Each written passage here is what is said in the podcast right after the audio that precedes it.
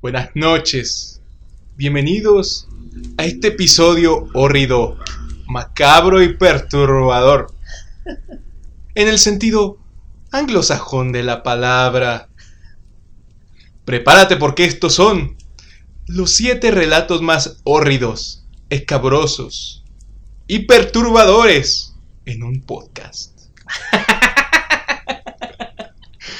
Hola manada, ¿cómo están? Sean bienvenidos a este intento de especial de Halloween. Este no es el episodio 9, güey. El no, episodio ese 9 es un especial, sí, es un especial. es como los episodios de la casita del terror de los Simpson. Es como de esos episodios donde estás en- sentado con tus amigos a medianoche, güey, en una banqueta y empiezan a contar historias de terror, güey. Sí. Bien random, o sea, ya muy esporádico. Y de todas esas historias de terror no sabrías cuál es la verdadera, la que sí pasó y que es inventado de tu compa de, ay, a mí me pasó esto. A mí me jaló las greñas la llorona y no, pues era su mamá, Eh. güey. Sí. Manada, bienvenidos a este episodio. Ojalá se la pasen chido. Este rato estamos celebrando o conmemorando el Halloween, el Día de Brujas. No se confunda con el Día de Muertos, que también lo queremos y lo respetamos mucho, como los mexicanos uruapenses que somos. Sin embargo, sí quisimos hacerle un pequeño, mm, ¿cómo se podría decir? Homenaje al terror, ¿sí, no? O sea, Sí. Creo que tú y yo, si algo notamos desde el primer episodio es que tenemos como que una afición por hablar de ese tipo de cosas. Medias sobrenaturales, Sí. paranormales. Se salen solitas. Sí. Entonces, manada, espero que ahorita nos, que nos están escuchando apaguen las luces de donde estén, se sienten y se queden solos un rato porque ahorita estamos hablando entre nosotros y ustedes acerca de... ¡Ay, güey! ¿Se movió solo eso? ¿Qué Sí, se movió, güey. Solo. Vamos a hablar de cosas que no comprendemos. Vamos a hablar de cosas que nos dan miedo. Oscar va a hablar de cosas que le dan miedo. Y yo voy a hablar de cosas que me prenden. ¿Qué pedo? Y a mí me prende el terror, güey. Intentamos ser escabrosos, güey. y No, no puedo, güey, in- discúlpame. Inevitablemente caemos a lo mismo, güey. Ya, disculpa. Buenas noches a todos. eh, Sí, bienvenidos a, a este especial de Halloween, donde tratamos de reivindicar un poco el terror y trataremos de, de introducirnos a este tema del terror. Trataremos. Trataremos, eh, será un esfuerzo monumental, pero haremos el intento Sí. porque pues, es el mes del terror. Ay, ay, güey. Es que cualquier mes podría ser mes del terror, güey, pero No, octubre tiene algo que, que lo... sí. Pero ¿qué será? O sea, Eh. el otoño mismo que te recuerda la fugacidad de la vida, güey. Esa es una. Otra, la misma luna. La luna se dice que también es en algunas culturas un vínculo con los muertos. Eh, tiene esa facilidad de atraer lo, lo sobrenatural de donde sea que venga. Anexándole todavía un poco más y nos vamos un poco a la cuestión cultural. Eh, orgullosamente en Michoacán es donde nace el culto a los muertos. Sí. Eh, específicamente en todo lo que es la meseta purépecha, Sinsunzan, Pátzcuaro, Ujú. eh, no me sé todos los nombres sinceramente, Sí, sí, o sea, todo el norte pero ahí, ahí se hace una reivindicación a lo que es este el homenaje hacia los muertos, eh, eh, poniéndoles altares y dentro de esos altares pues cosas que, que les gustaban en vida y dando a entender de que pues realmente uno nunca se va y aparte todavía agregándole un poco más en algunas cosas de lo que es la esotería, lo, lo esotérico, lo Sí, lo hermético, paranormal. paranormal dicen que lo que es el mes de octubre, noviembre, al menos eh, esa transición es cuando se abre el portal más fácilmente del mundo de los muertos. Es cuando tenemos esa conexión entre esos dos mundos. Exactamente, El mundo es cuando, tangible y es cuando que- se, se intensifica. Como un coco, güey. Eh, de hecho, se Sí viene, ¿no? Viene de viene, esa viene a colación de, o sea, de la película se sacó nada más como para, para, pues dar a conocer, ¿no? Prácticamente al mundo lo que es una costumbre. Muchas de las cosas que sacan ahí pues como que no tienen tanto sentido ya cuando lo volteas a ver, pero entran a, por ejemplo, la flor de Simpasuchil, Claro. que solo hecho, florece, solo florece En esta época. en esta época y que es la que se le deja de ofrenda a los muertos. Es el camino que tienen que tomar. Exactamente. Es como el camino amarillo que, perdón, que muchas veces puso, por ejemplo, el cuento este de del mago de Oz, el cuento que de las migajas. mm, o el camino No, ese era el de Hansel y Gretel, ¿no? No, a Hansel y Gretel sí era de las migajas, perdón. Ajá. El camino amarillo es el que sigue Dorothy, güey. Ey, era El muy del mago de Oz. Entonces es parecido esto con el, el camino de Cempasúchil, que es el aroma de los muertos que vuelven. Eh, Tiene un aroma muy peculiar, eso, o sea, no es malo, es muy bonito el aroma. Sí. Pero lo curioso pues que en esta época siempre nada más y en y es una flor muy fugaz. Eh, o sea, se abre y en cuanto se abre casi casi se está marchitando. Y solo está prácticamente viva, entre comillas podríamos decirlo, en lo que es prim- 31, primero y segundo, porque para el tercero ya. Pero es el simbolismo perfecto de la vida y de la muerte, güey. Sí, sí, sí. La fugacidad, lo efímero, De la existencia misma. exactamente. Pero hablemos de terror. ¿Por qué nos gusta tanto el terror? No solo a ti y a mí, güey, sino a la gente que nos está escuchando. ¿Por qué, por qué el ser humano tiene que hablar tanto de lo que le aterra, güey? ¿Tú sabes por qué? ¿O, qué explicación te das tú, güey? Ahorita yo, voy a darte mi, versión, pero... Yo en lo personal no me, no me gusta el terror tanto. Eh, pero a lo que me llama sería por la misma adrenalina. Sentir la adrenalina, sentir... Es la misma adrenalina que sentirías si te subes a un juego mecánico. No, es diferente. Es un poco diferente. Porque en un juego mecánico sientes peligro, pero no te sientes como el peligro mortal. Y ya cuando es algo sobrenatural, algo que no ves, algo que no entiendes, y es algo inherente del ser humano, lo que no entiende, le aterra, Sí. te aterra más. Y se, se hace adictivo. Hay gente que, que solo va al cine solo a ver películas de terror. Solo eso va. A sea, ver películas nefastas de terror, güey. Sí, porque Por ya cierto. actualmente las, las nuevas películas de terror, No. sinceramente, ya son puros scream, screamers, ¿se llama? Sí, es que ese- eso, eso no es terror, güey. Es un recurso bien fácil de que. De hecho, no es, no es miedo eso. O sea, nada más es el factor sorpresa de que así, por ejemplo, de que estás en de la nada, no estás viendo nada. Y de repente, Y ¡pum! de repente, ¡pum! ¡ah! Algo te grita y ya, ¿no? Ah, Es, el- sí. es la misma reacción de sorpresa que si yo voy caminando por la calle y me encuentro de repente contigo por la esquina y me sales en un brinco, ¿no? Pues es la Ah. misma, no es que te, no es que te tenga miedo, simplemente no esperaba que me salieras de, de la nada. Exactamente. No es terror eso, güey. Y el terror real es que sabes que, que algo te estás echando. El Algo. terror, sí, el terror te mata lento, güey. Es despacito, sí, el sí. verdadero terror. El- no me acuerdo cómo se llama el, el director, el que hizo Psicosis. Ese era muy Alfred Hitchcock. Ese, ese. Gran señor. Sí, ese Sus películas eran. terror psicológico ajá. puro, güey. Ese, ese es un buen, muy buen terror. Fíjate que él en todas sus películas empezó a usar elementos subjetivos con el propósito de perturbarte. Él es el de los primeros que empezó a meter sonidos que dices, ay, güey, como los, los ruidos. Incluso, por ejemplo, la musiquita, la clásica de psicosis. Sí, sí, sí. El aleteo de las... ¿Nunca viste la película de los cuervos? De los No. pájaros, perdón.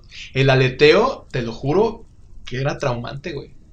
Al menos cuando lo veían en la sala de cine tradicional de antes, el aleteo de los pájaros acercándose a la gente, se dicen pues que se escuchaba el...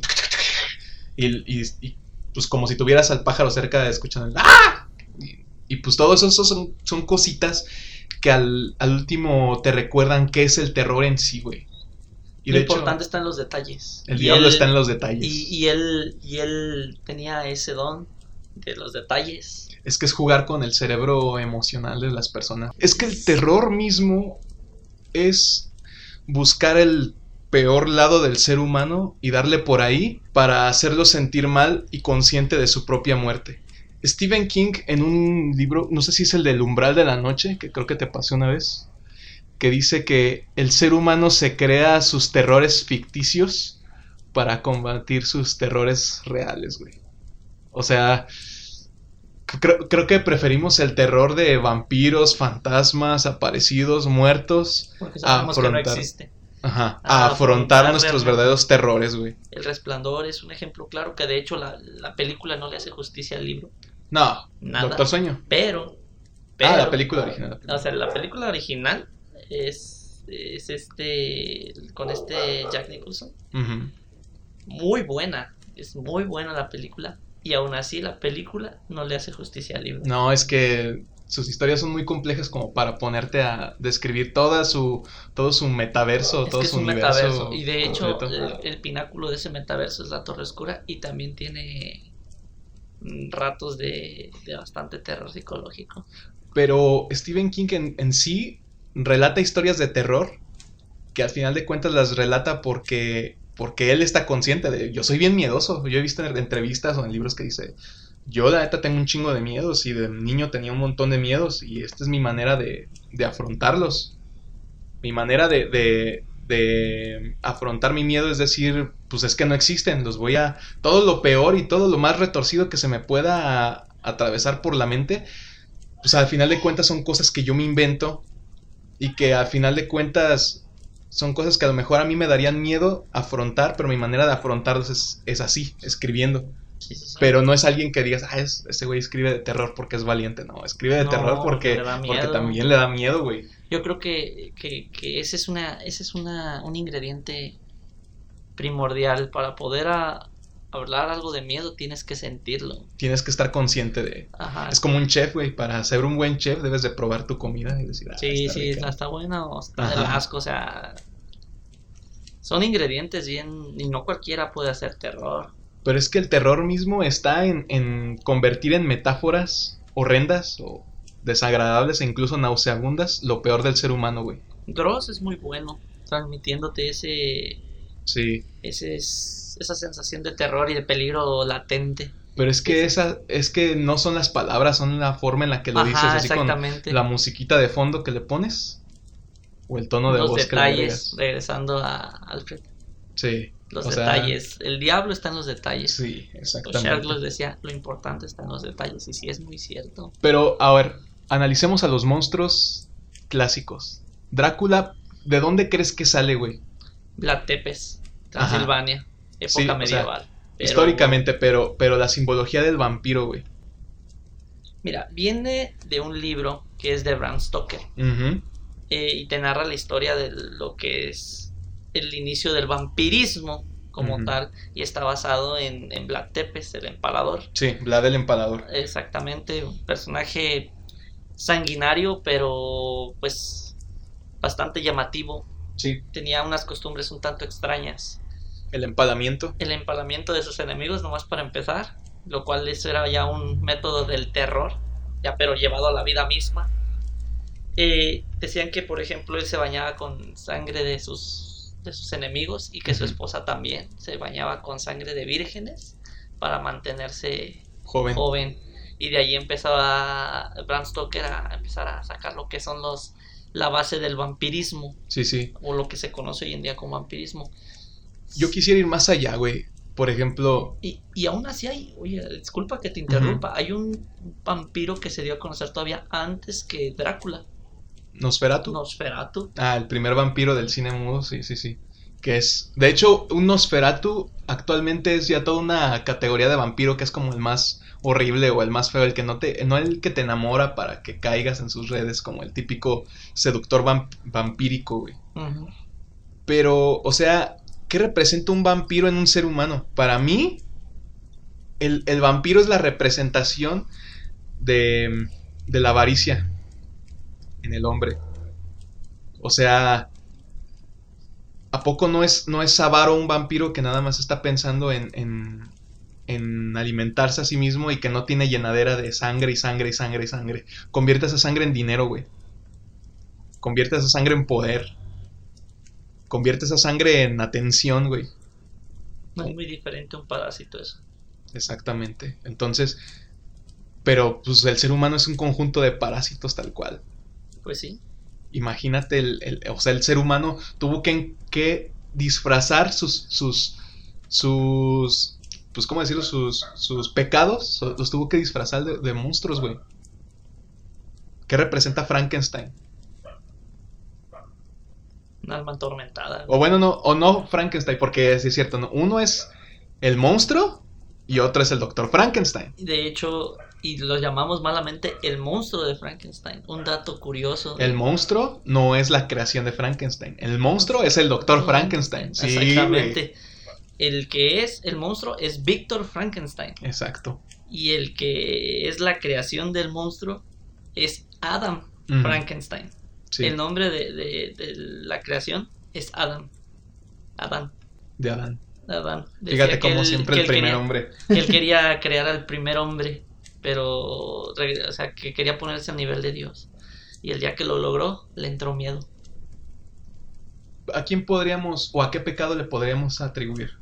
Eh, ¿La soberbia? soberbia, sin problemas. Él quería, él quería crear vida. Sí. Y la creó, pero le dio Pero miedo. retando a Dios. retando a Dios. Y el, el libro es muy interesante. De Mary Shelley. si- si no Se dice que ella soñó la historia de Frankenstein. O sea, tuvo un sueño y sacó toda la historia de ahí y en cuanto se despertó, pum, se puso a redactar y todo el pedo, güey. Frankenstein no es un, una creación torpe, no, no es como el... "Uh", No. no, no, no. Es un ser pensante y funcional. No, y déjate de funcional. Inteligente, muy inteligente. Un dato del libro, ya me lo leí hace muchos años y a mí me encantó. Te dice que cuando él nació, Víctor lo, lo despreció directamente, que él huyó. Y que él dentro de su... como pudo despertar, o sea, porque él mismo dice que cuando nací, cuando él vino al mundo, dice, fue como nacer.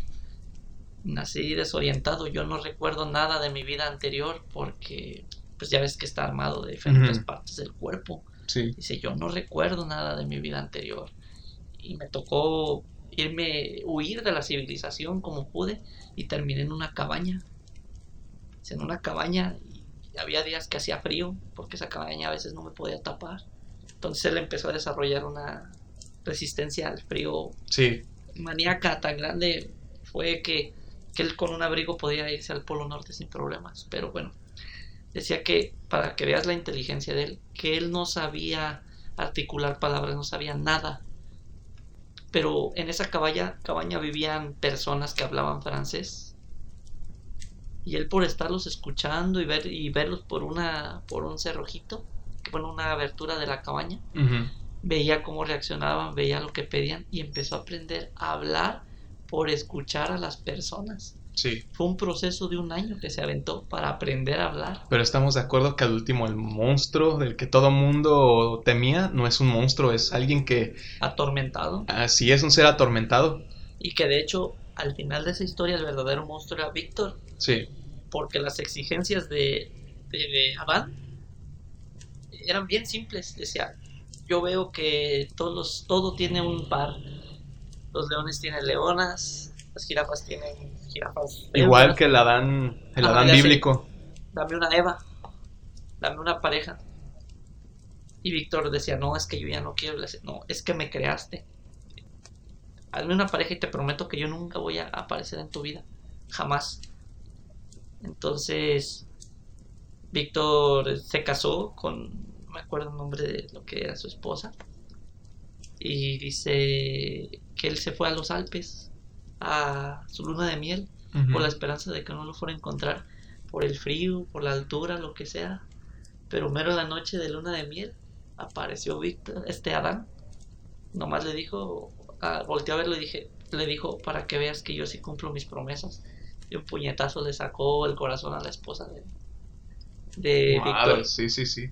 Entonces él juró venganza, dijo, "Te- lo voy a matar, lo voy a matar. Y él se gastó toda su fortuna en perseguirlo. Y esa persecución lo llevó a- al Polo Norte. Eh, de hecho, lo curioso de ese libro es que no es una historia, inicialmente no es una historia narrada por Víctor, No. sino por el capitán de un barco que estaba varado en medio de- del mar Báltico. Estaban varados, o sea, estaba congelado el mar. Y cuando encontraron a, a Víctor, lo subieron al barco y le dijeron, "¿Pues, ¿qué haces aquí, no? O sea, estás en medio del mar. Y él empezó a narrar la historia, es que es esto, esto, esto. Entonces al final él muere y los del barco pues lo juzgan a loco. Y todos cuando se salieron dijeron, no, pues ¿qué vamos a hacer con el cuerpo? Pues, hay que, hay que deshacernos cara. Y de repente escucharon un llorido tremendo en el camarote y que cuando regresaron vieron un hombre desfigurado solo con una chaqueta llorando al lado de él y que le preguntaron, ¿quién es él? ¿Quién, e- quién eres tú? Y dijo, yo soy Adán y él es mi padre, Sí. Víctor Frankenstein. Víctor. Y entonces pues ahí sí entendieron que, o sea, todo lo que nos dijo Era verdad. era verdad, no nos estaba mintiendo. La- lo triste de esta historia es que le, le hacen una pira en medio del, del mar y de repente el hielo se empieza a desquebrajar. Y cuando iban a aventar la antorcha, eh, se les cae, pero no pega en la pira. Entonces, Adán es el único que se avienta al mar, nada, prende la pira y se prende con él. Sí. Se suicida con su padre, Como el fuego es lo que purifica al último, exactamente. ¿no? Él mismo decía que, que pues, él ya no tenía un objetivo, no había quien le diera a su Eva. La historia se convierte en algo bien existencial. Sí. El terror, el terror es la existencia misma, güey. Sí, O sea, los, los, ¿cómo, cómo se puede decir? O sea, los elementos fantasiosos solamente son un recurso, pero en realidad pon una historia desgarradora, realista, y ya nada más le pones de adorno dos, tres cosas paranormales y sale algo, güey. Y eso hizo, eso hizo, eso se hizo con la historia de Frankenstein. ¿Qué otro monstruo paranormal representa un pecado del hombre, güey? El hombre lobo, la furia, la ira. la ira. y Sí. incontrolable. Porque se supone que el hombre lobo, el que debe de ser, o sea, el real, pierde el sentido, no. El licántropo. El licántropo por excelencia. Hay libros, o sea, no recuerdo, existe un libro que habla sobre los hombres lobo. Hay canciones incluso. Pero mm, este mito curiosamente viene desde los vikingos. Pues se, cree, se cree que los Ulfsparks, o los Berserkers también conocidos, eran, pues, eran guerreros que peleaban con pura piel. Entonces llegaban a estados de, de, de ira, De ira extra- incontrolable, incontrolable, sí. que incluso atacaban a sus mismos compañeros. El producto de que se drogaban, hacían con hongos y no recuerdo, era una cerveza de centeno, es lo que sí sé. usaban los ataques de frenesí. Exactamente. eh, pero la misma iglesia católica los satanizó tanto que decían que incluso también metieron eso dentro de la mitología, si mal no recuerdo. Que al ser tan así hacían una afrenta a Dios y que Dios en castigo los transformaba en bestias los volvía en el animal que portaban su piel y pues muchos eran de piel de lobo entonces de ahí empezó a nacer el, el mito del hombre lobo que a la luz de la luna llena igual que los lobos aullaba pues se transformaba Sí. con el paso del tiempo pues se, se ha cambiado no el, el folclore pero siempre conservan ese rasgo primal ese rasgo de Ese ira, rasgo animal. de, ajá, de ira pura Sí. Yo tengo mucho, no, no sé dónde lo leí, creo que fue en un libro de autoayuda, no sé. Pero quisiera hablar acerca de eso de la ira, güey. Que, que alguien enojado, en el fondo es alguien triste. sí Entonces, definitivamente para mí no hay personaje más trágico de terror que un hombre lobo. Porque no se transforma a voluntad. Y no vuelve a su forma a voluntad. Y no actúa a voluntad. O sea, El original Llega- hombre lobo, no. no, llega el lobo y se va el ser humano, güey, dile adiós. El ser humano se queda, no sé, hecho capullo dentro de su círculo de tristeza de, de yo no estoy controlando este pedo y estoy lejos de controlar este pedo y entonces el animal es el que tomó el control. Yo no, yo no estoy. Él está, yo no, es más, hasta mi cuerpo se desfigura tan así, tan de... Se fue el, el hombre, tanto Quedó así que yo me... ajá, que me desfiguré yo. Entonces se me hace como algo bien, bien trágico, güey, porque el hombre lobo cuando está convertido es capaz de destrozar la vida del hombre que le, que le antecedió. incluso Devorar a sus seres queridos, sus güey. seres queridos, exactamente. De hecho, se supone que es a lo primero que ataca Sí. a los seres queridos. Este, tan así es que que más que hay gente, bueno, yo lo digo así como si existieran esas cosas y me dieran a escoger entre vampirismo y licantropía, yo creo que sería más fácil la licantropía para mí. Pero pues en el fondo estamos tocando eso es una persona triste. Um, Es que el vampiro al último, no sé, siento que lo disfruta más. Ser hombre lobo siento que es tormento en estado puro.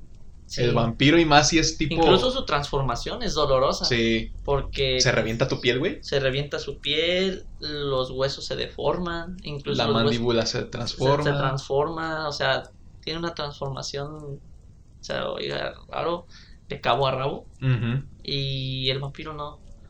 El vampiro tuvo una transformación, pero solo una vez. Ya sea que o nació o fue abrazado a ser vampiro, güey. Crónicas vampíricas. Esos son unos muy buenos libros que te hablan sobre el vampirismo también. Te hablan del Stat, un vampiro muy conocido. La historia de entrevista con el vampiro. Oh, muy buena. Que también la película, aunque es muy buena, tampoco le hace justicia. No, pero siento que sí conserva más ese ambiente Ah, sí. vampírico, güey. Sí entiendes Sí, qué sí. pedo. Es la única película en que Brad Pitt y, y Tom Cruise actuaron y la verdad es que está muy Lo supieron buena. hacer muy bien. Lo supieron hacer muy Incluso bien. se quedó el final muy abierto como para una secuela que Se, jamás supone- pasó. se pero- suponía que era una secuela con John Talbot, se llama el, el personaje. Ajá. Y el, el que narra la historia es este Lois. Tenía un apellido, era pues como de origen francés. Ujú. Y él vivía en este lugar donde practicaban mucho lo del vudú. Este. No me acuerdo. Luisiana.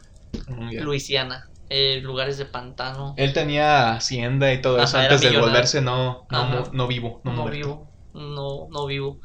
Este. Otro, otro monstruo conocido. Las brujas.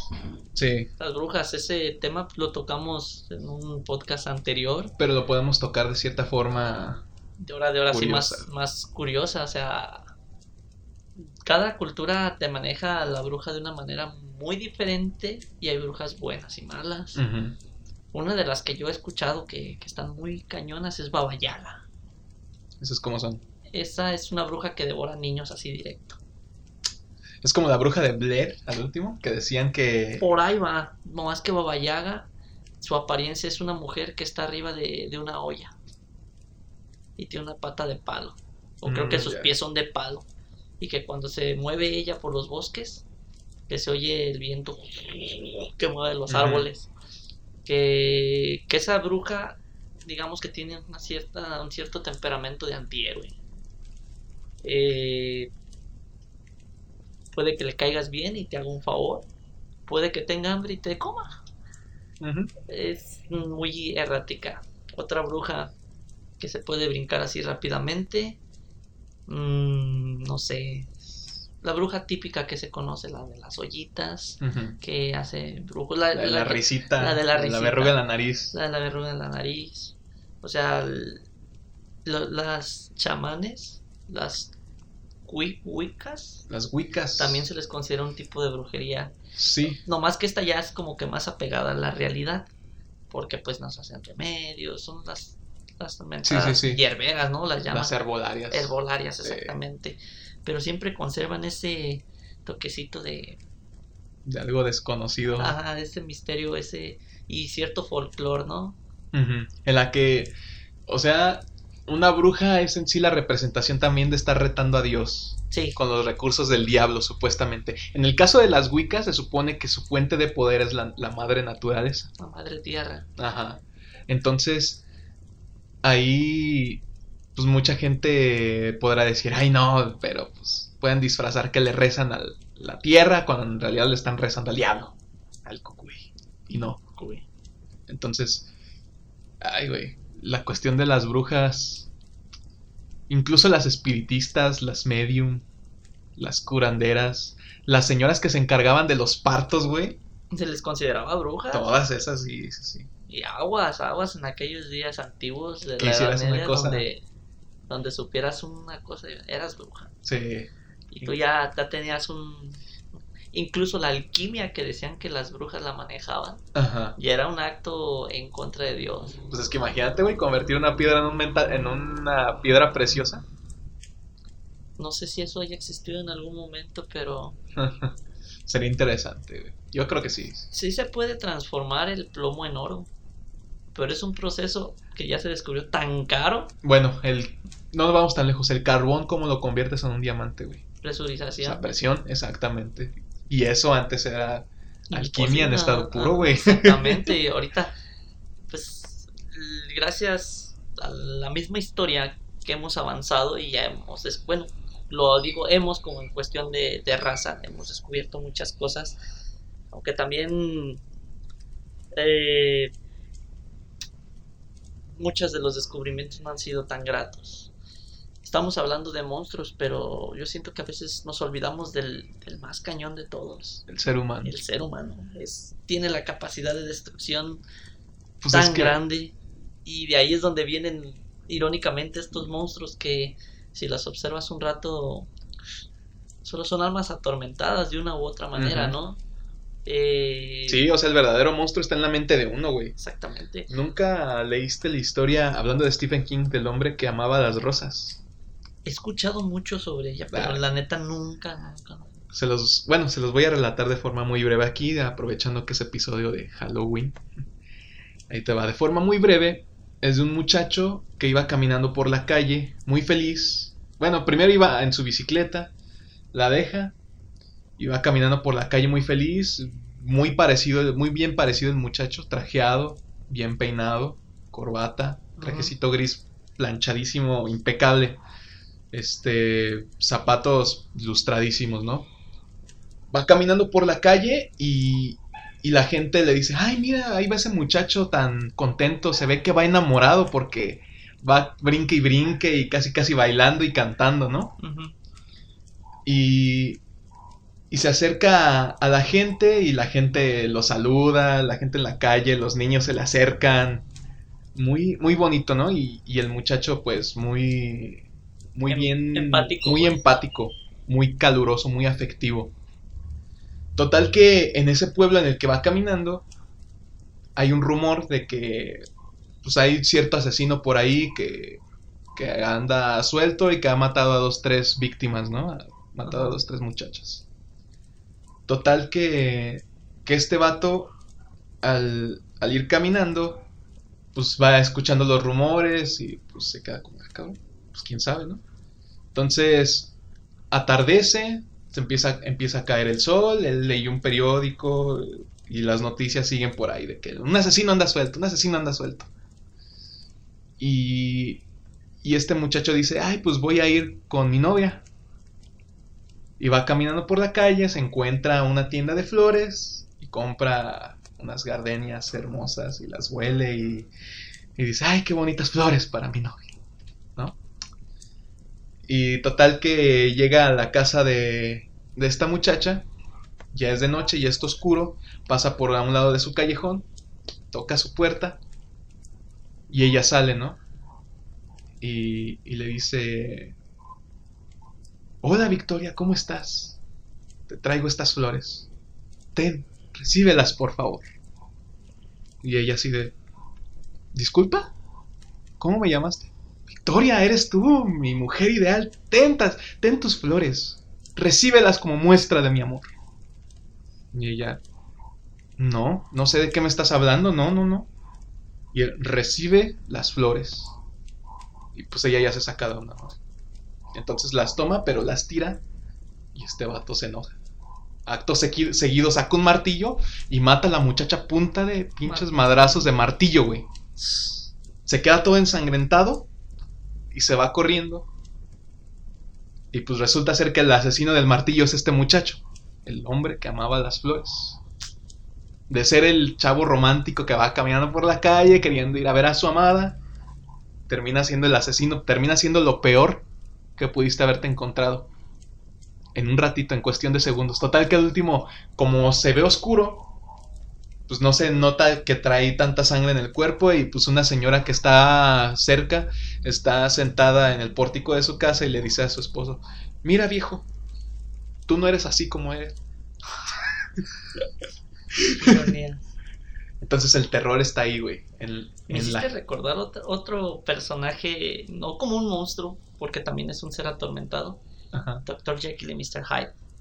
Ah, sí, sí, sí. La, esa representa Gran la, dualidad, güey. la dualidad del ser humano, la, la capacidad de hacer el bien y la gran capacidad de hacer el mal. Como por medio de una fórmula, una poción, él podía hacer ese cambio, pero llegó un punto donde él ya no lo controlaba. Eh, un poco en contexto de este personaje interesante, que también ya lo leí en el libro, Ujú. Dr. Jekyll era un doctor muy respetado dentro de la sociedad de de, De Londres. de Londres, allá en Inglaterra.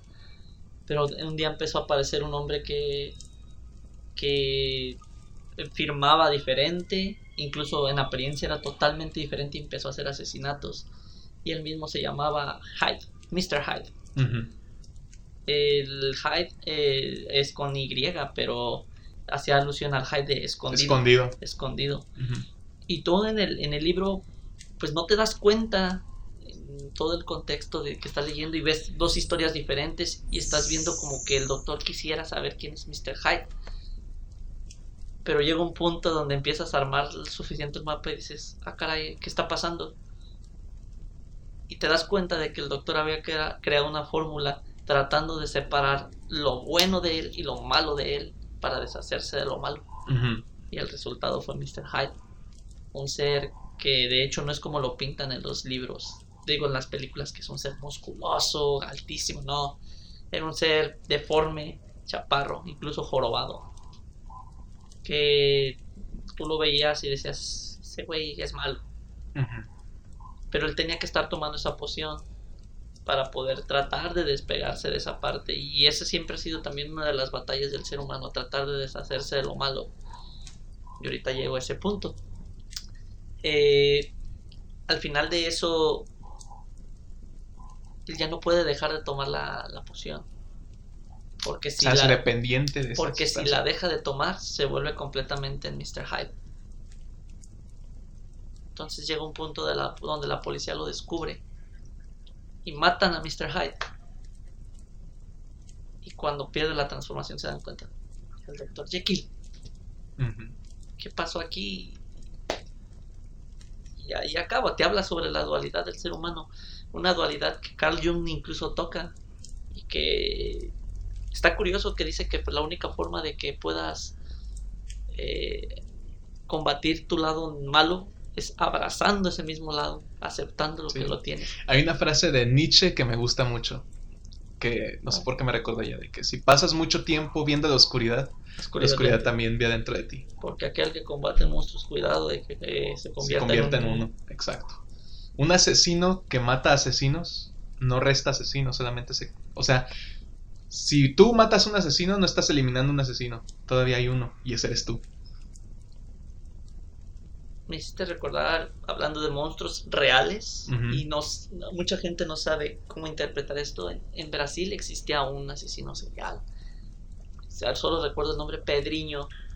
Mató a 72 personas, pero mataba a narcotraficantes, violadores y cosas, personas así. Su Ujú. modus operandi eran ellos. Y la gente en lugar de delatarlo, le daba de comer, le daba dinero, lo cuidaban, incluso para cuando lo capturaron, le la vieron difícil. Y la gente sabía lo que hacía él, que los mataba. Es que era un justiciero del pueblo. Ajá. O sea que, o sea, y los dijeron, es que él es un psicópata, sí, pero digamos que en cierto modo pues, está limpiando, ¿no?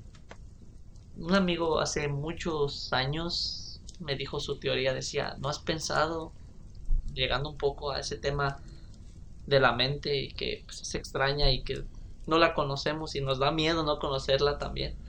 ¿No has pensado que los psicópatas en cierto modo son limpiadores de nuestra misma naturaleza?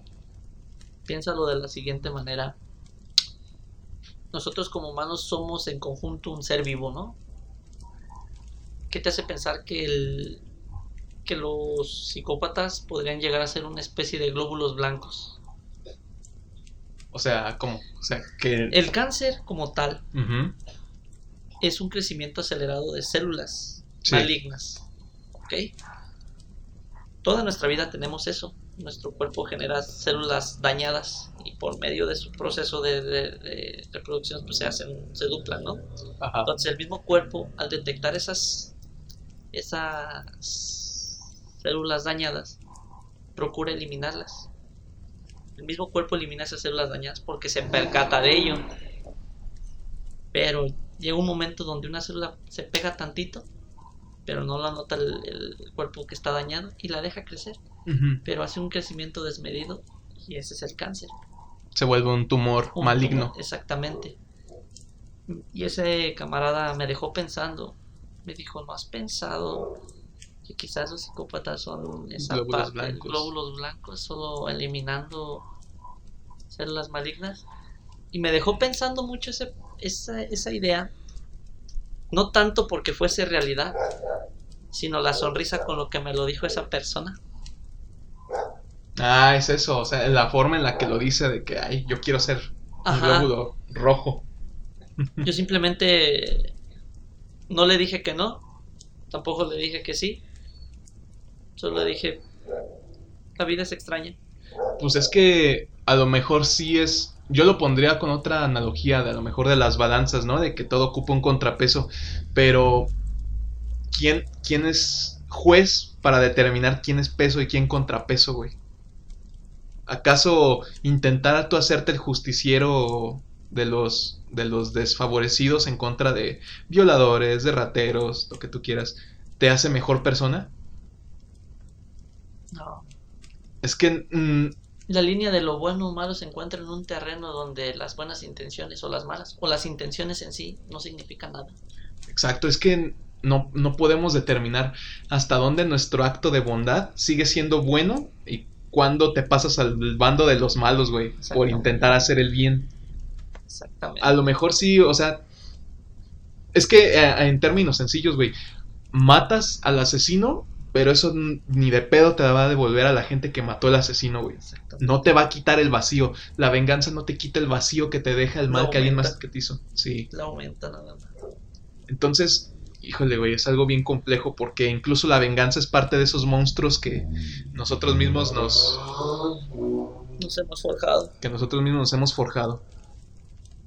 Pero Es- por eso te digo, uno de los principales, el monstruo principal siempre es el ser humano. De y ahí el nace, ser humano es el que crea los es monstruos. el que nace todo. es- de ahí vienen todos los fol- folclores, de ahí vienen todas las inspiraciones, todos los vicios que hacen posible, al menos en nuestra imaginación, esa clase de monstruos.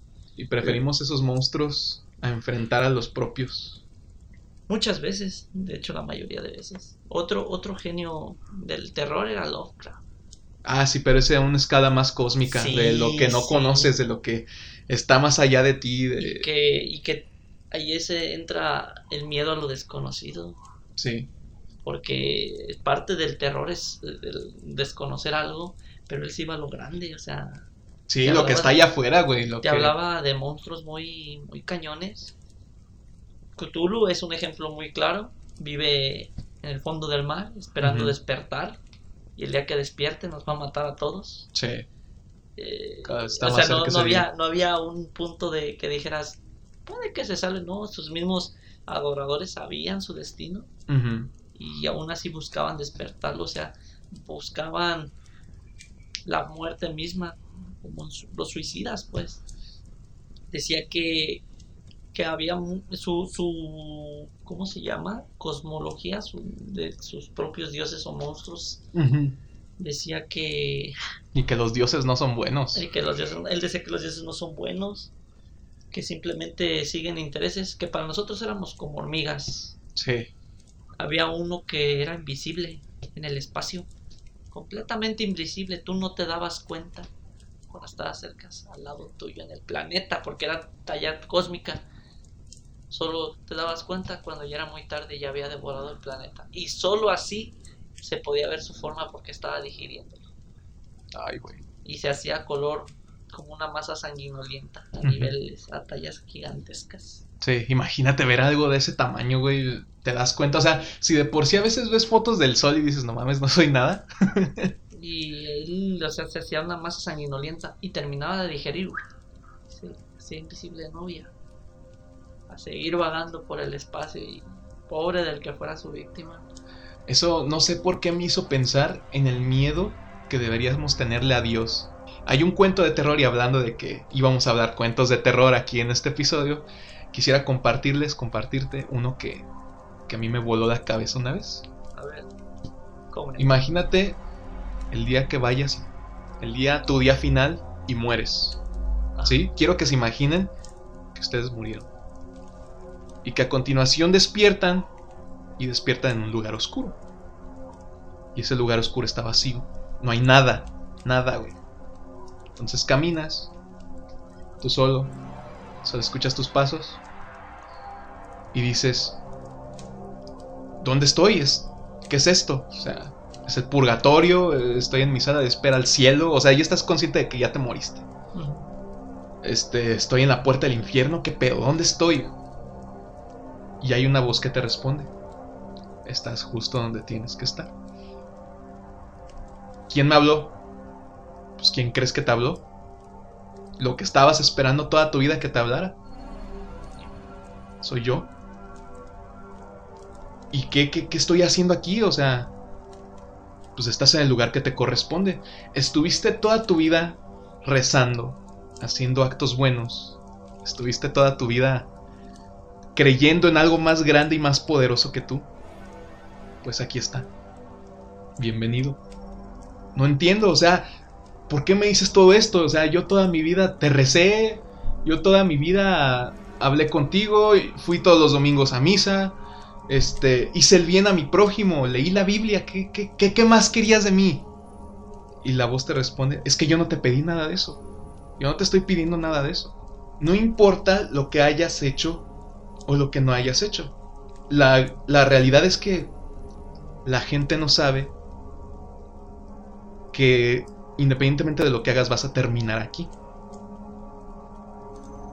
Entonces, imagínate a ti mismo que te da un sentimiento de impotencia, de tristeza, al saber que todo lo que creíste valió para pura mierda.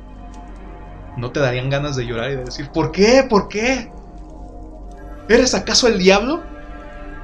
Que esa voz te responda, no, yo soy Dios.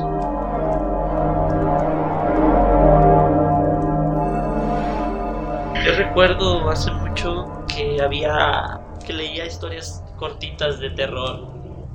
Ok. Y a ver si recuerdo bien esta.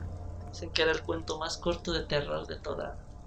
de toda la historia. Por favor. Decía. El último humano sobre la faz de la tierra está sentado. Y de repente tocan su puerta. Madres. Sí, está pesado. Imagínate si sabiendo que eres el último, o sea que ahora sí que definitivamente sobreviviste a lo que sea que haya sido y estás buscando otra persona. Todo está solo y te puedes aventar hace un año nadie, nadie y el día que dices ya estuvo, ya sé que estoy solo. Te sientas en la casa X y dices, me dan ganas de cerrarme porque está haciendo frío. Cierras puerta y de repente, Que alguien toque. ay, ay, ay. Solo, solo pensarlo. De hecho, el pensar quién es es el miedo, güey. Ya es el miedo. Sí. ¿Quién es? O sea, ¿por qué después de tanto tiempo que no he encontrado a nadie y que sé que estoy solo, me está tocando la puerta? Y ahí es donde Ah. empieza lo feo. Es que es lo que no conoces lo que aterra. Es lo que dije también. Lo desconocido aterra, lo que no conoces, lo que no comprendes. Pero ¿por qué no conocemos nada? Es que lo dijimos en el episodio pasado y lo reiteramos, güey. Tenemos un sentido de la percepción demasiado limitado por cinco sentidos nada más. O sea, a lo mejor aquello que nos da miedo es todo lo que no podemos percibir, todo lo que somos muy poca cosa para saber qué es. O sea, solo lo que es más pequeño que nosotros lo podemos de- denominar, güey. ¿Qué es eso? Ah, pues una piedra. ¿Qué es eso? Ay, pues una nube allá a lo lejos, que a lo mejor no es más grande que nosotros, pero a lo lejos pues ya le da cierta dimensión, ¿no? Y un significado. Hay una lo, frase... podemos, lo podemos catalogar y de ser desconocido pasa a ser conocido y ya no le tienes tanto miedo. Y... Ay, disculpa que No, no, no, adelante, güey, adelante. Eh, es ahí donde estábamos hablando del monstruo que, que, que acarreamos. Ese monstruo tan, tan así nos juega a la contraria. Y yo lo pienso a- así ahorita tocando el monstruo, tocando Lovecraft y tocando el cosmos. Que ahorita el- aquí en la Tierra estamos muy bien. No, pues sí, estamos en una zona de confort bien chida, güey, en la Ajá, que... pero allá afuera. Es que, y, ¿sabes qué? Es... El ser humano como que está ansioso por encontrar algo que lo saque de su cotidianeidad y de su normalidad, pero honestamente no creo que estemos preparados para ver Stephen algo... Hawking decía, decía que, que si nosotros encontramos algo allá afuera, no va a ser amistoso lo que encontremos. No, va a ser amistoso. Mala idea. Es muy mala idea. Dice, ahorita si podemos estar callados y aquí sin hacer nada. Mejor. Sí decía que el el futuro del ser humano sí está entre las estrellas, o sea, Está allá afuera. sí, Es un hecho. Está allá afuera. Pero no haciendo relaciones interplanetarias. No, jamás. Jamás. El ser humano es un ser de conquista. Un ser de, de dominación. o de Eh, ser dominado. O de ser dominado. O sea, tan solo nuestra raza azteca, güey, es una muestra de ello, de que o dominas o eras dominado. Si no era por violencia, era por religión. Entonces, eso es una, en una escala micro. evangelización, fíjate el tema de los purépechas, tocando eso. Fue el- de las pocas civilizaciones que los mexicas, los aztecas, pudi- no pudieron conquistar por el grado de agresividad, el grado de, de furia que manejaban ellos. Y cuando llegaron los españoles, que atacaron a Tenochtitlán y todo lo que conocemos, lo que es la conquista de México, intentaron hacer lo mismo con los purépechas. Y no pudieron. No podían. Y no pudieron, no pudieron conquistarlos por esa vía. Pero empezaron con las evangelizaciones. Y por la religión fue que sometieron a los purépechas. No por otra cosa. Exactamente. no hubo, al menos dentro de lo que yo he leído, no hubo otra civilización autóctona de México que haya sido capaz de afrontar el problema tanto como lo hicieron los purépechas en la cuestión de la conquista. Porque incluso los mayas fueron sometidos, sí, En corto. en corto, Sí. primera y segunda, muchos mayas se dice que se tiraron a desaparecerse, Huyeron huyeron Oye, hablando de, a lo mejor no de la conquista, pero vámonos más atrás, del descubrimiento de América. La imagen de Cristóbal Colón. La imagen de Cristóbal Colón la tenemos bien equivocada, güey. Cristóbal Colón, según muchos, muchas investigaciones y demás, decían que era un hijo de la chingada, pues que para era haber un viajado, violento sanguinario. para haber viajado tan tan lejos ese güey, o sea, a lo mejor tenía su, su hipótesis de que la Tierra era redonda y no plana, pero esa no era su verdadera intención de, de viajar. Él no, o sea, es un mito eso de que él iba a la India y que por accidente se encontró con este, nuestro, nuestro continente. No, ese güey estaba consciente de que había algo más. Tanto así que, que o sea, gente asiática, eh, cimerios, incluso vikingos. Hay, hay datos o rastros de ya haber llegado a América mucho, mucho antes que este güey cretense. Vinland se llama el lugar donde llegaron los, los vikingos Vinland. Y fue por el lado de arriba pero no duraron mucho se supone que por problemas con los indios latinoamericanos del norte. ¿O qué crees que crees que en Chile, en Perú, en por ejemplo en Guatemala sea coincidencia, güey, que, que en sus acentos, en sus dialectos, de repente tengan como que similitudes con, con acentos asiáticos, güey? De hecho, el purépecha tiene El mucho, muchos. Mira, cosas, incluso- los chinos. Ajá, incluso los, los indígenas así, raza pura, tenían muchos rasgos de ojos rasgados, güey. Chinas poblanas se va a escuchar extraño, pero las chinas poblanas son personas que, que son, no recuerdo de qué parte de México, pero tú los ves y dices, son chinos, Sí. son chinos. Y diciéndote todos estos datos, a lo que voy es que, o sea, Cristóbal Colón no fue el primer güey que llegó aquí a América. Ah, es mentira. lejos. Y no llegó con tampoco con las intenciones estrictas de querer descubrir y, el conocimiento mismo. No, ese güey vino también a dominar y, y también esclavizó gente, nuestra gente. Y también se convirtió en su momento. Es que uno tiene la idea de Hernán Cortés como el sanguinario, pero no fue el primer güey así. Desde Cristóbal Colón ya se venían historias en las cuales el vato era sanguinario, que empalaba gente, güey. Que desangraba a indígenas vivos. Otro, otro que dijiste, Hernán Cortés, un tema que tocamos en- con anterioridad Ajá. y que estamos hablando de historias de terror, La Llorona. Dicen que era su esposa, la Malinche, La Malinche. y que Está Cuando- llorando la traición al pueblo, dicen. Dicen. Eh, la otra dicen que, que cuando Cristóbal, digo, este Hernán Cortés la, la dejó, porque dicen Ujú. que la dejó, ella fue la que mató a sus hijos. Sí.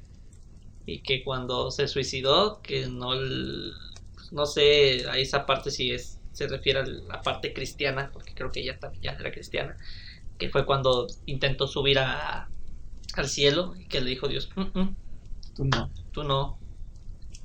Eh, traicionaste mucha gente y aparte mataste a tus hijos por un despecho. Tú estás condenada de regreso. Y ese es otro tema bien curioso, los fantasmas. Buena idea. Y es hora de entrar a ese tema y hablar, por cierto, de experiencias propias y de. y de historias que sabemos de por aquí, ¿no? Uf, hay, hay bastante tela de dónde cor- de cortar. Al A menos ver. en ese tema paranormal. En términos generales, ¿qué hace a un fantasma, güey? El hecho de que sea un pedazo de la conciencia de una persona o un pedazo de su alma, sus 21 gramos, que se quedan por un pendiente, por un compromiso, por un. no sé, Algo. algo que se hayan quedado con ganas o necesidad de hacer y que al último no, no pudieron mover. Un fantasma es eso, güey. O sea, es el que viene a hacer las tareas que tú no hiciste en vida. O quizás lo que no alcanzaste a hacer en vida y que tienes que terminar. Es, no sé, hay, hay muchas historias sobre eso, pero principalmente son lamentos, ira, ira y...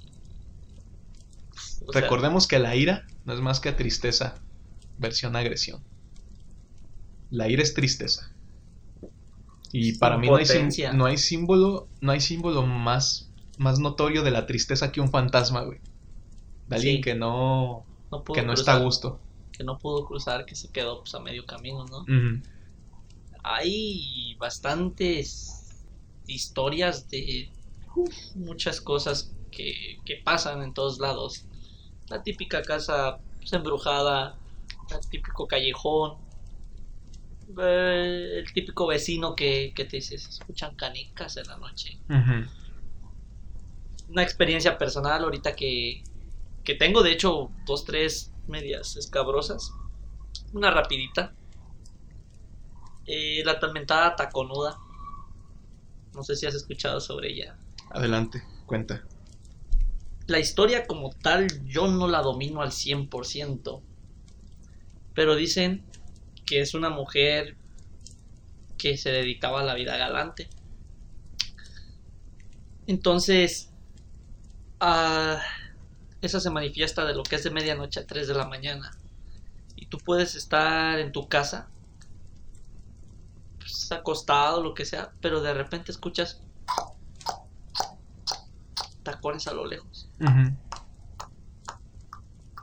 Y dicen que es una mujer. Y cuando tú vas, te asomas, tú la ves. Y la ves pasar, pues tú dices, ¿qué hace una mujer a las 2, 3 de la mañana con tacones caminando? En aquellos años, cuando yo era más joven, pues eh, escuchar algo así en la calle pues no era tan común. Ahora con el ajetreo, los cambios de los tiempos, pues ya escuchar a una persona caminando a la madrugada pues ya es un poco más cotidiano, pero en aquellos días no. Sí. Entonces pues tú te asomabas así rápido y veías a alguien. Y cuando tú te asomabas para ver hacia dónde iba, ya no estaba. Ay, güey. ¿Por qué te digo sobre esta experiencia? Yo tenía unos 8 años y en mi casa, que también es tu casa y la casa de todos ustedes que nos escuchan, Gracias. Gracias. eh, yo vivo en una segunda planta y yo tengo una puerta corrediza, que es la puerta principal a salir a la calle. Pero tiene, pues está abierta, ¿no? O sea, tiene ventanales. Entonces me acuerdo, yo tenía unos nueve años y escuché esos tan mentados tacones. Y yo había escuchado, "No, es que es una mujer, es una mujer que pasa y se te desaparece. O que si la ves, o sea, que si voltea, es una mujer desfigurada y se te desaparece enfrente. Ya sabes, las leyendas urbanas se van distorsionando, ¿no? Sí. Por eso te dije, yo no la domino al 100%. Pero esa vez yo me quedé en detrás de la cortina que tapa los ventanales de, de la puerta Sí. corrediza. Y se me hizo bien fácil quedarme a escuchar. Y escuché que venía a lo lejos. Y un momento donde se quedó parada. Yo dije, pues va a dar hacia la parte de abajo de la calle donde vivo. Porque hay otra forma. Puedes bajar hacia. Es una plaza, bajas hacia el sur. Vaga la redundancia. Puedes bajar. Sí, sí, sí. O puedes seguir directo y salir por otro lado. Entonces se paró y yo di- dije, "Pues, idea mía. Y de repente empiezo a escuchar de nuevo. Escuchaba más fuerte. Dije, la voy a ver. Aquí la voy a ver. Oh, sorpresa. Solo pude escuchar el sonido como pasaba enfrente de mi casa. No me chingues. Yo me quedé. ¿Qué pedo? ¿Qué pendejo por haberme quedado? Lo único que pude hacer fue quedarme callado, meterme a mi cuarto. No soy una persona religiosa y esa noche no recé, pero dije, no sé lo que acabo de ver o escuchar. Pero que tú tengas esa idea que un sonido se manifieste de esa manera enfrente de ti Y no veas nada. no veas eh, está cañón. Sí. Es- También se me puso la Ah. piel chinita, güey. Hablando de cosas, pues no sé, que no podrías explicar. Fíjate que yo nunca había tenido una experiencia paranormal hasta lo que voy a contar que me pasó el año pasado. Y con esta experiencia es, con, es la que tengo más que suficiente para decir, no sé si creer, güey. No sé. Porque hoy es día que, o sea, casi no pienso en ella, pero cuando la pienso sí digo, ¿qué carajos fue? Esto me pasó el año pasado, eh, días antes de que falleciera mi papá. Fue en el hospital de Charo, en Morelia. Fueron los días en los que él estaba internado, en, pues en, en especialidades. Era un tercer piso. Y con mi mamá nos estábamos turnando para quedarnos con él, con mi papá. Entonces, ella se quedaba de día y yo me quedaba de noche. Esto fue dos, tres días antes de que nos regresáramos para acá a Uruapan a hacer relevo con mis hermanos, que para que ellos se quedaran allá con él. Total que yo me quedé en la noche con él. Para esto yo entraba a hacer mi guardia desde las 8 de la noche y pues ya salía hasta las 9 del día siguiente, güey. Para pues estar ahí al pie en caso de que se ocupara cualquier cosa. Para esto pues todavía nosotros no teníamos idea de lo que iba a suceder posteriormente, ¿no? Teníamos la esperanza de que pues se recuperara mi papá y demás. Él estaba lúcido, él estaba hablando. Total que que yo me quedo con él en la noche y pues estoy cuidándolo de que pues, no pase algo más, ¿no? Y eran por ahí de las dos y media, tres de la mañana cuando él me dice que tenía muchas molestias en una, pues en su cirugía.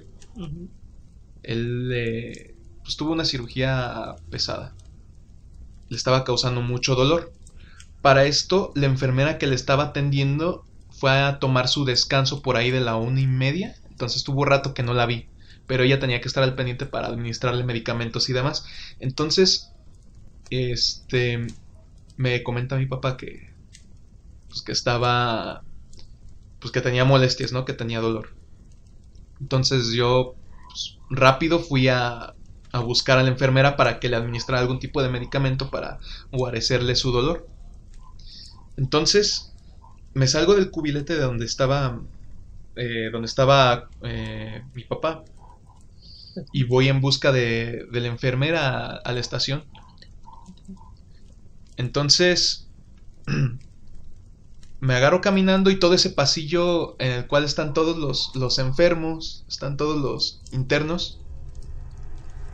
Voy caminando y, y pues miro a todos lados, ¿no? Y, pues, silencio total, güey. Estaba a oscuras, a medias luces.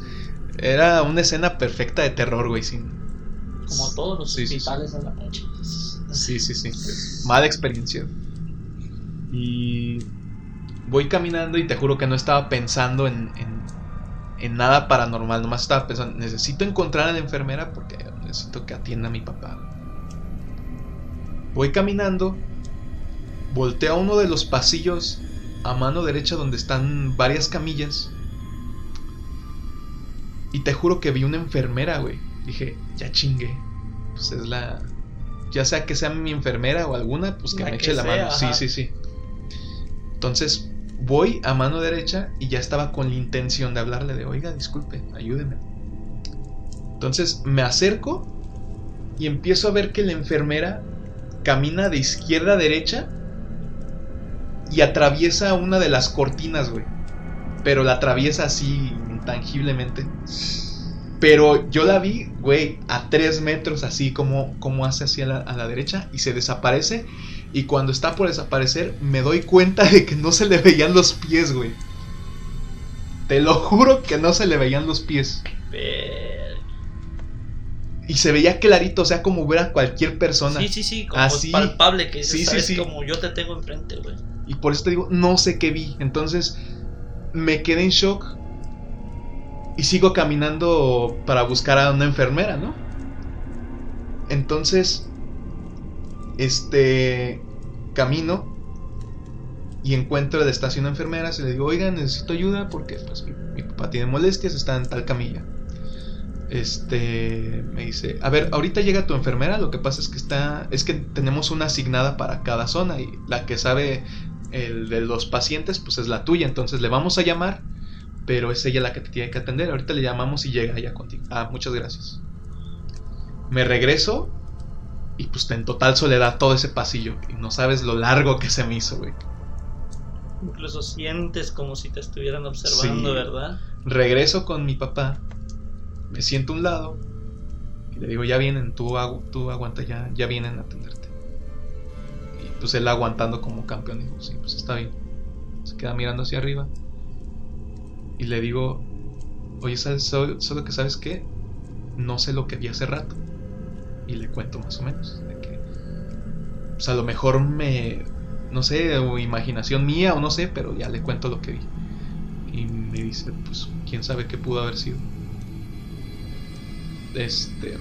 Y él también se quedó pensativo. Ahorita lo pienso y dije, ¿para qué le contaba? güey? O sea, sa- sabía que necesitaba contarse a alguien, pero ahorita sí me arrepiento. Ay, no sé, lo debí contar. No, no. Yo creo que, que tu papá entendió de momento también. Porque pues es un acto de shock. O sea, yo no lo viví. Solo pensar, ponerme en tu lugar es... Al día siguiente les conté a mis hermanos. Porque al día siguiente llegó mi hermana para hacer el del- relevo. Ajá, del relevo. Y les conté la situación de cómo estuvo y ellos se quedaron netas, sí. Me dicen, pues mira, fíjate que ahí en Charo hay un hay una zona para los pacientes, para los eh, familiares de los pacientes que es como un albergue, un refugio en el cual hay varias camas y se van quedando varios en un, en un cuarto, pues varios familiares. Ajá. El chiste es que mi hermana contó que la noche, la primera noche que nos quedamos todos ahí después de la cirugía de mi papá, ellos se quedaron en, en, pues, cada quien en su cama, pero ella dijo que sintió clarito como alguien estaba brincando a un lado de su colchón. O como alguien se sentaba, o sea, cuando tú estás acostado y sientes que, El que se siente- se, sí, se siente como que se el hunde. desnivel, ajá. Ajá, que ella sintió clarito eso. Y que había mucha gente que ya había contado cosas así.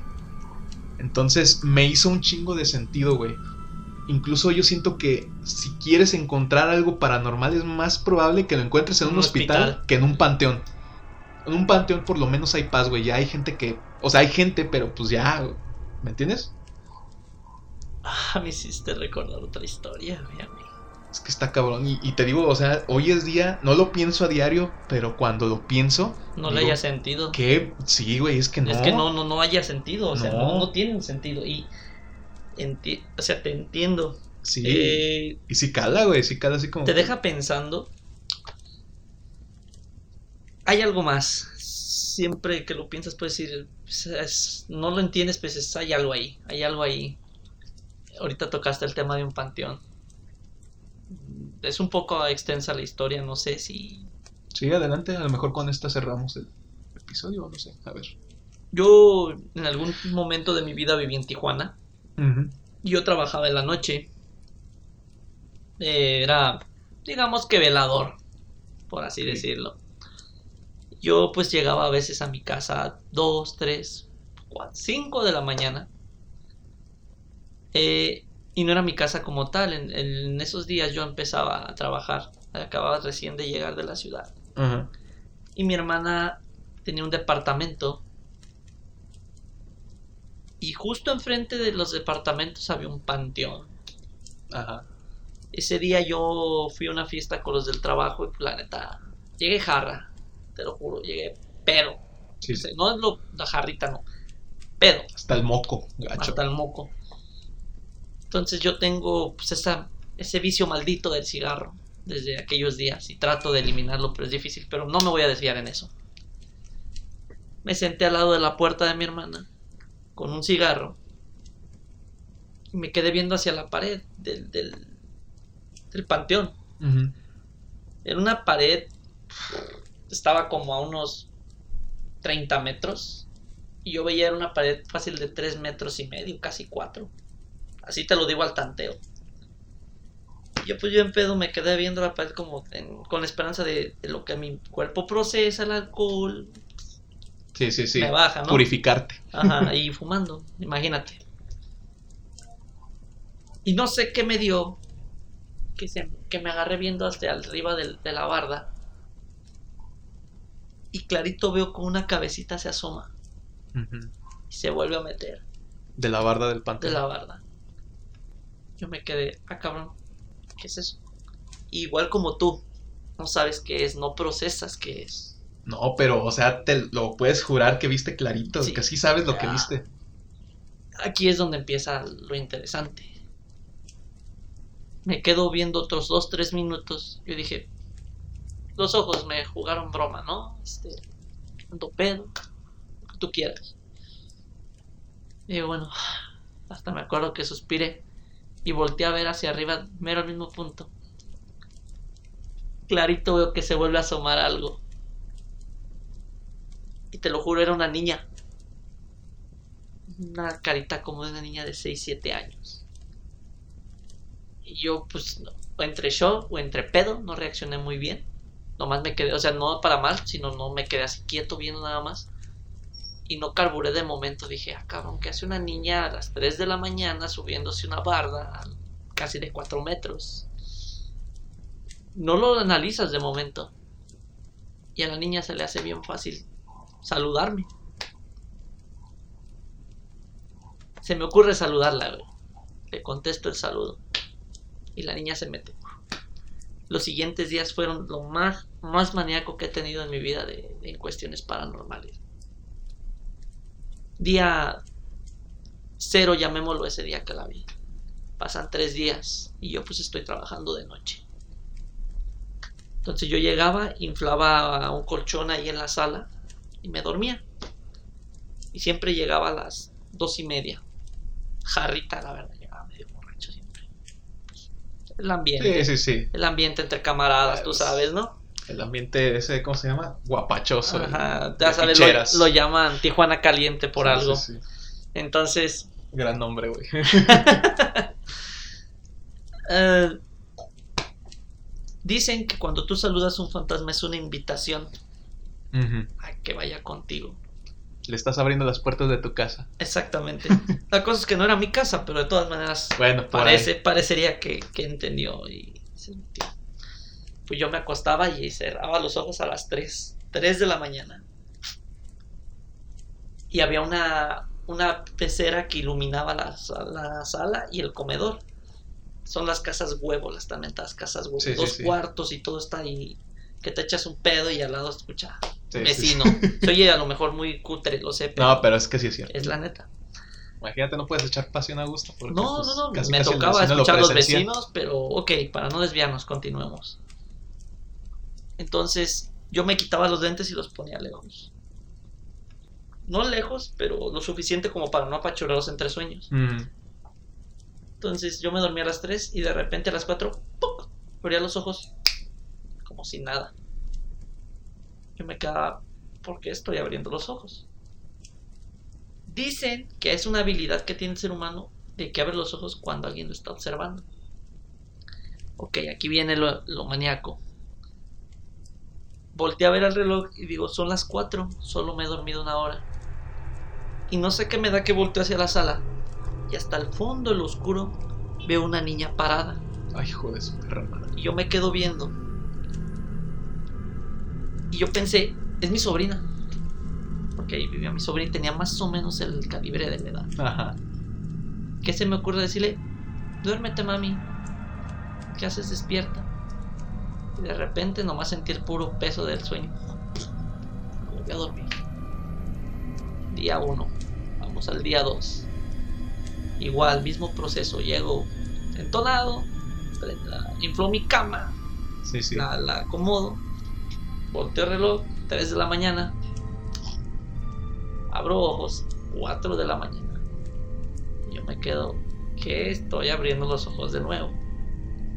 Volteo hacia enfrente de nuevo. Y ya no, la niña no estaba hasta el fondo del come- de, de la, de la cocina. Estaba a unos metros tuyos. Estaba sentada en el comedor, sentada, pero así como viéndome de frente así.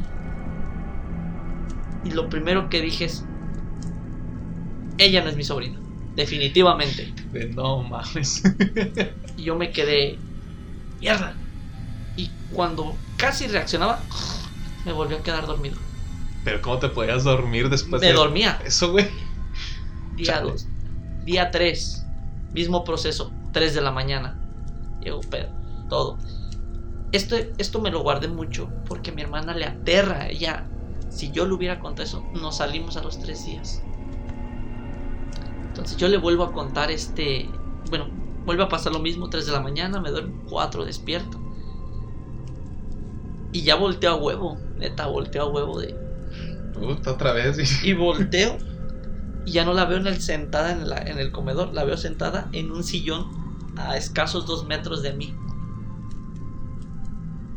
Solo se me ocurre verla y no, no supe ni qué decir y de repente me vuelvo a quedar dormido, güey. Era, era algo bien extraño, güey. Y era feo, güey. Porque despertaba con eso y no podérselo contar a mi hermana. Porque yo sé que a ella le aterran esas cosas. Día 4 mismo proceso, 3 de la mañana, me acuesto y todo, y yo, pues, como con cierto terror, Pues claro. volteo hacia enfrente y ya no está a dos metros, la tengo al filo de los pies, güey. Y le lo estoy diciendo neta, güey. Tenía- lo tenía a los pies. Pero más que asustarme, la neta de lo pedo que iba ese día, me enojé. Dije, bueno pues, ¿qué hijos de su perra madre quieres? Déjame dormir. Quiero dormir, por favor. Por favor. Y de repente, ¡pum! Dormido. Se, se oye mamón, pero neta me Ah, sí, pasa sí, así. sí. Día 4. Día 5 no sucede nada. Día 6 no sucede nada. Llego, me duermo y despierto hasta las 9 de la mañana, Dios. Día 7 no sucede nada. Pero el día 8, la verdad es que me fui de fiesta. Me puse una legendaria. Una meca Una maníaca. meca perra. Sí, sí. No al grado de que se te borre el cassette, pero sí al grado de que dices, ¿sabes qué? La neta llegas a gatas. Y en el sentido literal entré a gatas a mi casa. Se me hizo bien fácil inflar el colchón y aventarme encima. Ah, Nada más, ni siquiera la tenía. Entonces se me ocurre acostarme y volteo el reloj y digo, son las 5 de la mañana. Y yo todavía con la idea en la cabeza. Y volteo hacia la ventana, me quedaba la ventana hacia la calle y veo oscuro. Y yo así de... ¿Eh? Pues ya estás pedo y no prestas atención. Se me ocurre dormirme en posición de como ponen a los muertos. Dicen que eso es malísimo. Malísimo, güey. Mala idea. Y yo, Sí. yo lo comprobé esa noche. De que boca arriba con los brazos Brazos sobre el pecho. Ajá. Exacto. Y dije, pues a dormir, ¿no? Hijo de su madre. Lo primero que sentí fue como si un niño se me subiera al pecho. ¡Pum! Incluso sentí los brazos así como si estuviera abrazando algo. Y quise reaccionar. Dije, ¿qué pedo? Y de repente, o sea, yo consciente es cuando dicen se te subió el muerto, güey. Que se supone que tiene una explicación lógica güey, Ok. del cerebro. Pero, a ver, continúa. Lo que no es lógico es lo siguiente. Empiezo a escuchar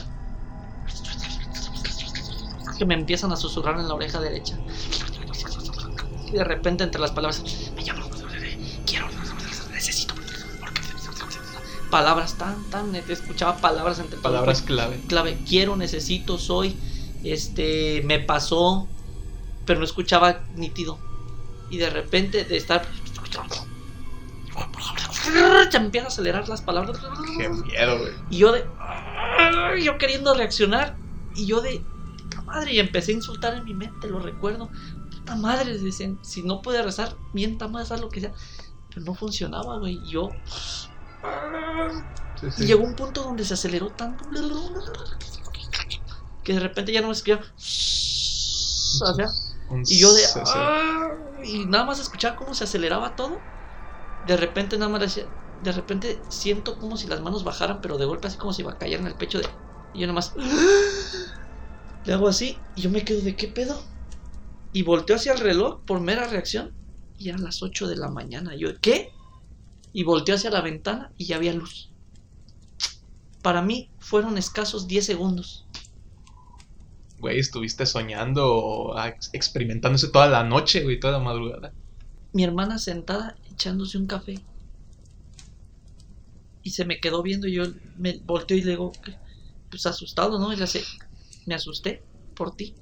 Yo, ¿por qué? ¿Qué pasó? Le hace, me paré desde las 7 y respiras muy lento y no te has movido en una hora.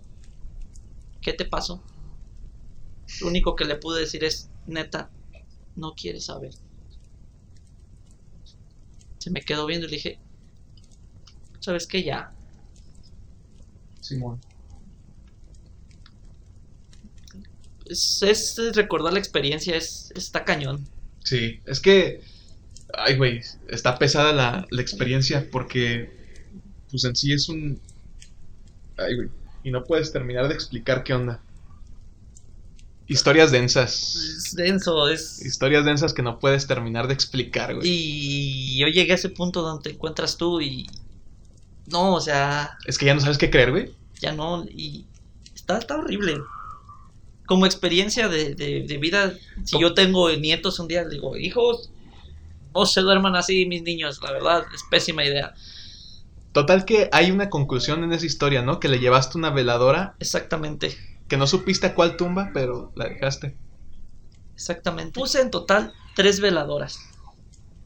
Una en la iglesia, una en una en una tumba que por mera implicidad era la que estaba justo enfrente de donde la vi por primera vez.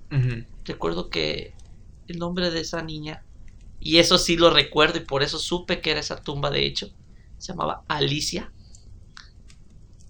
Ay, güey. Alicia. Y la última veladora la puse en la casa. Lo único que dije es, es todo lo que te puedo ofrecer, porque no tengo más, no sé cómo te puedo ayudar. Y después te dejó en paz. Y solo así me dejó en paz. Ay, güey. Cerraste el círculo. Le diste paz al último. Pues bueno. sí. Es que también te digo, no sabemos qué puede hacer, pero Pero fue, si mi- no, fue ¿qué mi mente, fue, si- güey? si fue mi mente, qué, qué feo se lleva conmigo. Y qué si buen fue algo más- tremens, güey. sí. Y si no fue mi mente, pues lo único que podría decir es que si pude ayudar a la niña que cruzara esa barda, qué padre, ¿no? Eh, incluso tú lo ves ahora, quizás ellos, los que nos escuchan, no lo vean, pero notas que todavía tengo cierto nerviosismo simplemente de recordarlo. De hecho, estuvo tenso, está tenso este episodio, güey. Yo también ahorita que, o sea, de entre todos los relatos, como que sí se sintió leve un poquito la tensión, Sí, ¿no? güey, es... Es que ah, hay cosas que no, no podemos comprender y no vamos a poder saber explicar. jamás. Esperemos que se hayan sentido eh, acompañados con nosotros, como si estuviéramos en una fogata contando historias de terror. Le tememos y, les, y sentimos gacho, pero al mismo tiempo lo sentimos rico, güey. No sé, Sí, no güey, sé cómo no, no, explicar eso. yo siento los nervios ahorita. Solo re- de, re- de recordar todo eso. Y. es, es complicado, créeme. Oye, al Es- final de cuentas, la tradición de Halloween se suponía que servía para ahuyentar los malos espíritus. A Jack Lantern, Exacto. el que se robaba a los niños. Pero la forma de, de- de ahuyentar esos malos espíritus era contando cosas macabras. Qué irónico, güey. Entonces, nosotros estamos contando estas cosas con el propósito de ahuyentar lo malo y traer lo bueno. Estamos siguiendo esa tradición cruda del Halloween. Halloween. Esto es Halloween. Esto es Halloween. Ay, güey. Yo creo que por el momento cerramos este episodio especial de Halloween, ¿no? Esperemos les haya gustado. Lo hayan disfrutado. Lo hayan disfrutado. Así como nosotros lo disfrutamos y lo padecimos, reviviendo un poco de... Sí, Miedo. aún lo padezco.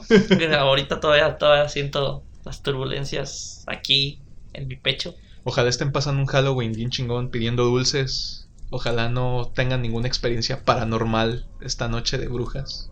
Ojalá que no, que si piden dulces háganlo con cuidado. El COVID, no lo olviden.